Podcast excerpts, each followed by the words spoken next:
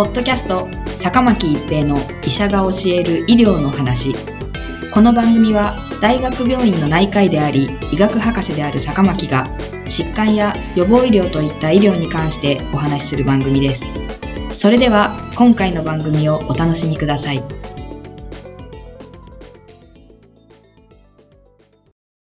皆さんこんにちは。坂巻一平です。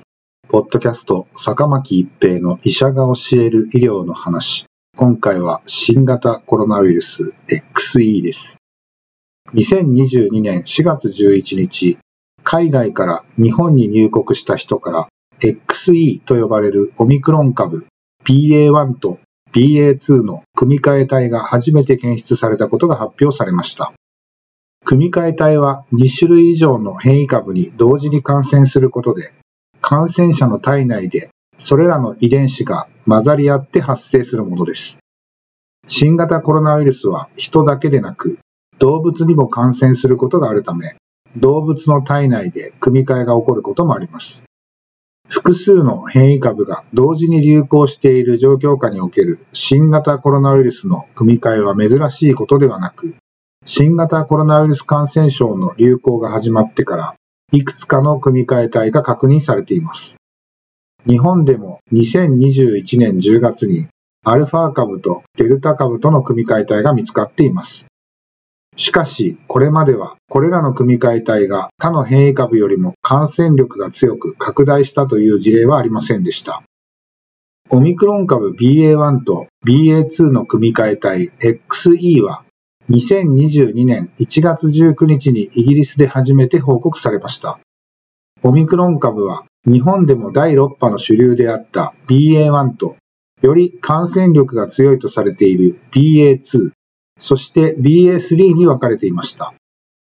実は新たに BA4、BA5 も分類されています。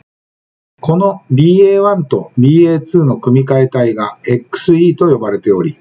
2022年4月5日までにイギリス国内で合計1098例が確認されています。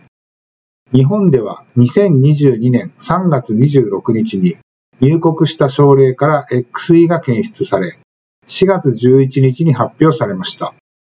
日本以外にもすでにアメリカ、デンマーク、アイルランド、インドやタイなど複数の国で見つかっています。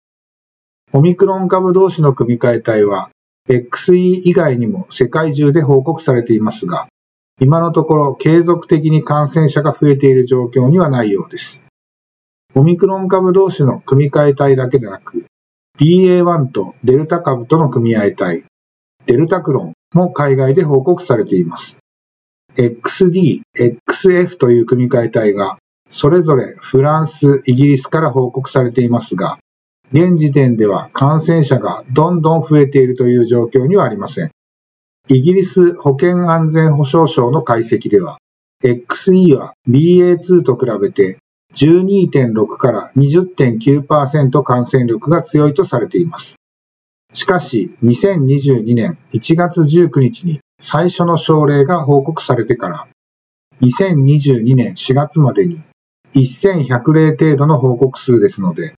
オミクロン株が世界で最初に見つかってから世界中で爆発的に広がった時のような広がり方はしていません。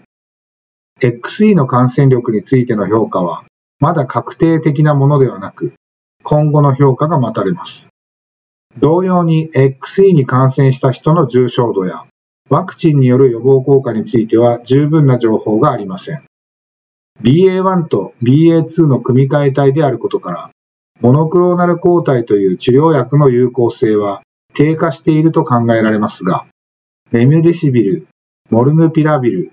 ニルマトレルビルといった抗ウイルス薬の有効性はおそらく変わらないと思われます。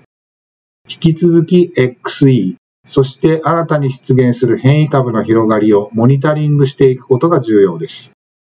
XE が日本で検出されたとしても、私たち一人一人にできる感染対策は変わりません。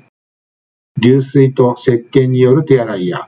3つの密を避ける、マスクを着用するなどの感染対策をこれまで通りしっかりと続けることが重要です。特にマスクを外した状態での会話が感染リスクとなりやすいことから、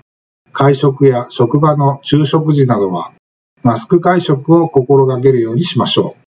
う。ゴールデンウィークを控え、これから人の移動が多くなりますが、移動することが悪いわけではありません。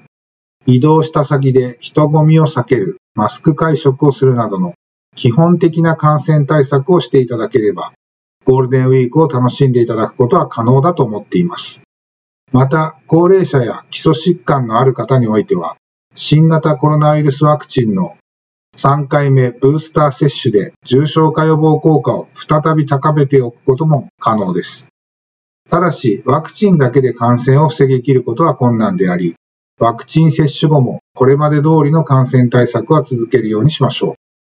ポッドキャスト、坂巻一平の医者が教える医療の話。今回は新型コロナウイルス XE でした。ありがとうございました。